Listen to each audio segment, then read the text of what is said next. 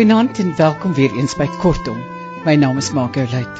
Vanaand gaan ons na twee wonderlike stories luister. Ons gaan begin met 'n uh, verhaal van Chris Barnard, 'n storie van Chris Barnard met die titel Dit en dan gaan ons luister na Die swyer van Andrei P Brink.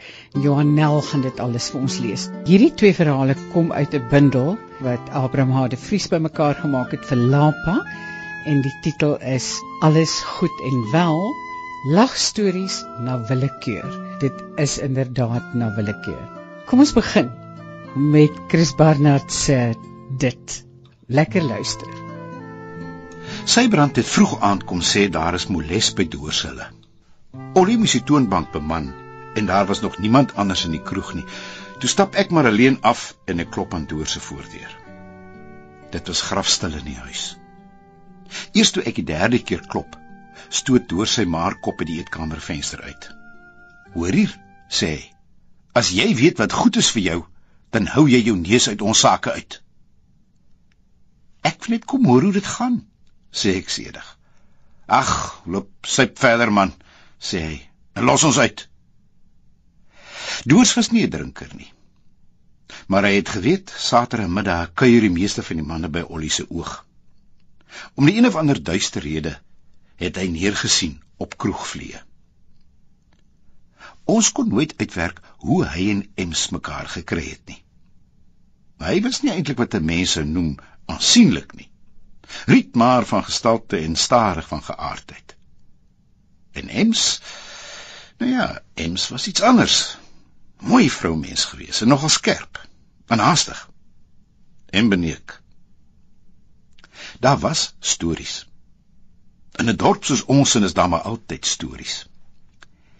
Janeman se Grieta het vir Evangelie vertel daar staan korkor vroegmôre 'n wit Mazda voor deur hulle se huis. Evangelie of te nie.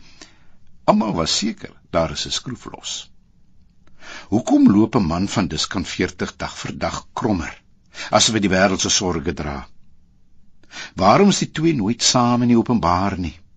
Vir wat is daarna? Hoeveel jaar nie kinders nie?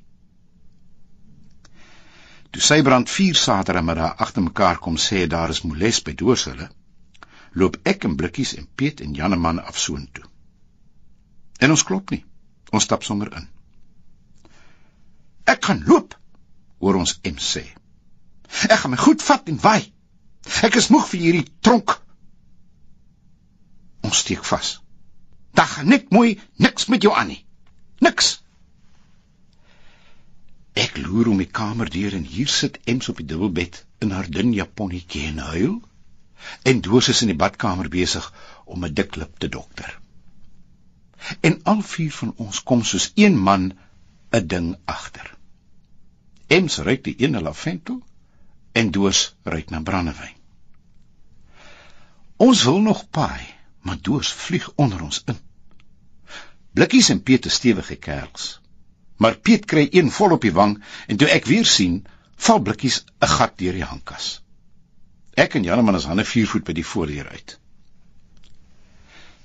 Terug by die oog vertel ons die storie. En daar hang skielik 'n gewyde stilte oor die skarietjie manne. Ja, sug Frikkie uiteindelik. Dan is dit seker maar dit Dis definitief dit, sê Piet. Niks anders nie. Swanny weet self waaroor dit gaan. Maar hoekom kom drink hy dan nie liewer saam met my nie? Wil hy weet. Oor en sy vrou alleen by die huis wil los nie. Hoekom nie? Oor dit sprak Piet. Moet ons nie vir die man van daai pilletjies kry nie? Vra Frikkie versigtig. Moeilikheid met hierdie klas ding sê Ollie. Hy neek jou kop op. As jy hom een keer gevat het, kom jy nie weer sonder hom reg nie. En hy klink of hy weet waarvan hy praat. Sies tog hel, arme donder, sê Janeman, so ongeveer in trane. En die goed is duur, sê Piet. Laas toe ek gehoor het, 70 rand stuks. Dit is duurder, sê Blikkies. R74.50 sê iemand my. Sal nie weet nie, sê die res van ons, almal gelyk. Wat daarvan, sê Janeman, as jy die ding drink sonder dat jy weet jy drink hom. Dan kan jy mos nie jou kop bedons nie. Dan dink jy jy het van self weer oukei okay geraak. Hoe drink jy iets sonder dat jy weet jy drink dit? Wil Swani weet. Die sewe van ons het koppe bymekaar. En hoe later, hoe kwaader. Hier teen die hoeveelste dop is ons so skitterend op dreef ons prakseer 'n kollekteblik vir doorse pil. Die gaping kom die Sondagmôre by die kerk toe Doors vir Piet kom ekskuus vra oor die vorige middag se slaanery. Ek en Frikkie staan toevallig by. Nee, sê Piet. Vergeet daarvan Doorsman. Op voorwaarde, sê Frik. Saterdagmiddag kom drink jy 'n knersie saam met ons. Doors die kant toe en daai kant toe, maar hy stem in. Maar net een vinnige een. Saterdag 5uur. Toe sit Doors by ons in Ollie se oog. "Ken jy Jakob regop?" vra Ollie vir hom. "Daai rooide blomme?" vra Doors. "Nee, nee, nee, dis 'n dop. Hels lekker hoor. Nie baie alkohol nie. Ek gee jou een op die huis." Toe is die planhoeke uitgewerk. Dis die pil fyn gedruk met water en 'n bietjie harde hout en gemmer en ys. Doos proe en knik. Mm, nogal lekker.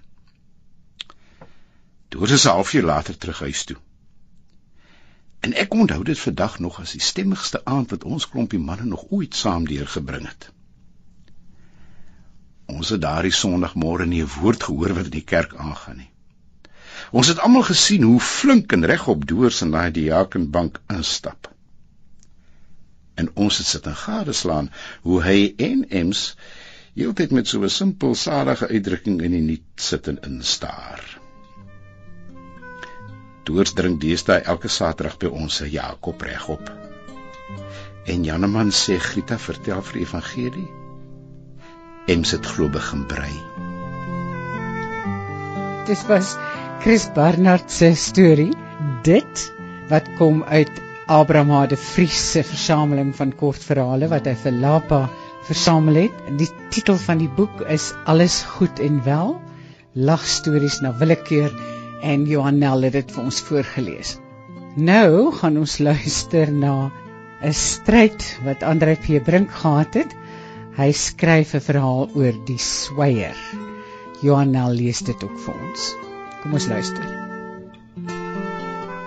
Jare gelede het hy by my aangekom. Die stil man van die koop. Die eerste wat ek van hom verneem het, was toe hy eendag skakel. Meneer Brink, vra hy. Ja, sê ek, want ek is nie 'n man wat sommer lieg nie. O, sê hy. En toe raak hy doodstil. Hallo? Vra ek na haar, is jy nog daar? Ja, sê hy. O, sê ek. Toe raak dit weer stil en ek vra weer. Hallo? Ons het mos klaar hallo gesê, sê hy. Pouse. Is dit oukei as ek môre middag oorkom? Vra hy. Om te? Vra ek. Oorkom, sê hy. So, 5 uur. Ek kom Gramstad toe. Waar bly jy? Troebelwater, sê hy. Dis net oor die 200 myl ver. Die saak verwonder my. Wat het jy op die hart? vra ek. Hy antwoord nie. Hallo? Vra ek. Totsiens, sê hy. Tot môre. Die hele volgende dag het dit my gepla. En teen 5:00 die middag het hy opgedag. Dis moeilik om te sê hoe hy gelyk het, want hy het nie eintlik gelyk nie. Hy was sommer net daar. Soos 'n vadoek oor 'n wasbak se rand na jou party jare sommer net daar is. Of 'n onpaar sokkie met 'n gat in die toon. Daar was iets mistroostig klewerigs omtrent hom, die soort klewerigheid wat 'n mens in 'n deurknop kry in 'n huis waar daar klein kindertjies woon. Glim noem vriende se klein goed daardie soort taai. Woordeboekmakers teken dit aan. Middag, sê ek. Middag, sê hy. Ons gaan in my studeerkamer sit. Nie sommer so sit nie, maar 'n sit wat jou stadig gaan laat besef dat jy sit. 'n Sit wat in jou sit kom sit. En uh, wat het jy nou eintlik kom doen? vra ek naderhand belangstellend. Ek het gekom, sê hy. Toe sit hy weer. Moet jy nog verder ry? Nee. Ek het mos na jou toe gekom begin dit my eers intrigeer. Mens ry tog nie 200 myl om te kom sit nie. Ek het jou jongste boek gelees, sê hy skielik. Daar kom dit, dag ek. En ek sit en hurk oor myself verweer. Want ek weet nie of hy 'n revolver of 'n rooi angelier gaan uitblik nie. Maar hy sit net, asof hy skoon vergeet het van wat hy gesê het. Die spanning laai op. Die middag raak oud en lui. Ek staan naderhand op en gaan haal vir ons koffie.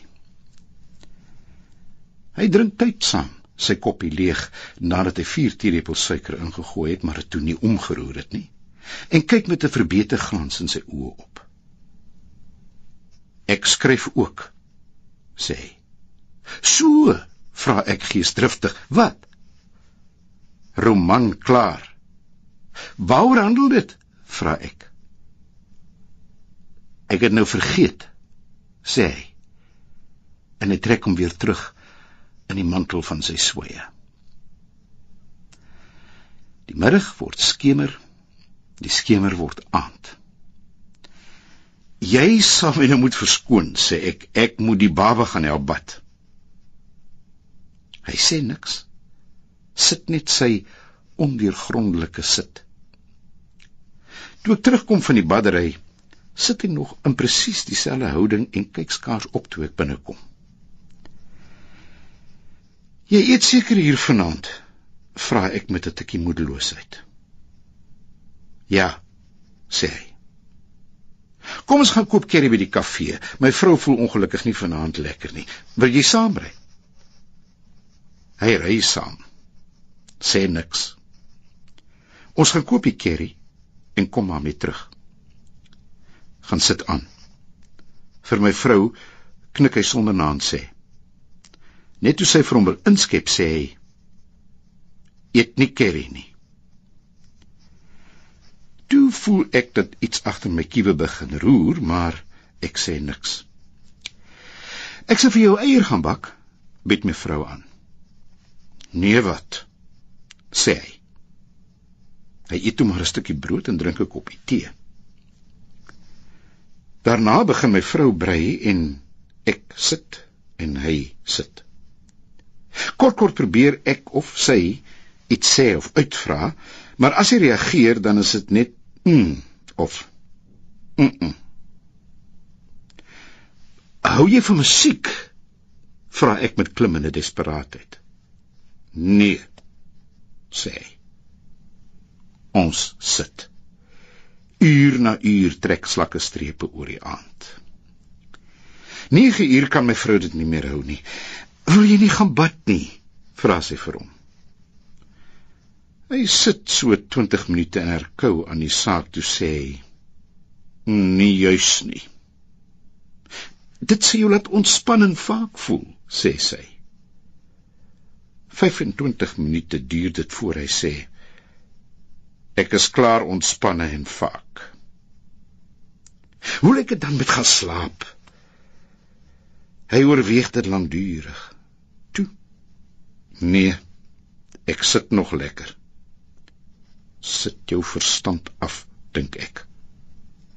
Half 11 gaan sy slaap. Nag, sê hy en bly sit. Nou gaan dit kom dag ek en ek verskuif op my stoel en staar hom stip in die oë. Hy bly roerloos sit met sy lang bene ver oor die mat uitgestrek. Sê maar, Porek. Wat? Wat jy kom sê het? Hy skud net sy kop en bly sit. Jy bly seker die nag oor, vra ek. Ja. Wanneer ry jy?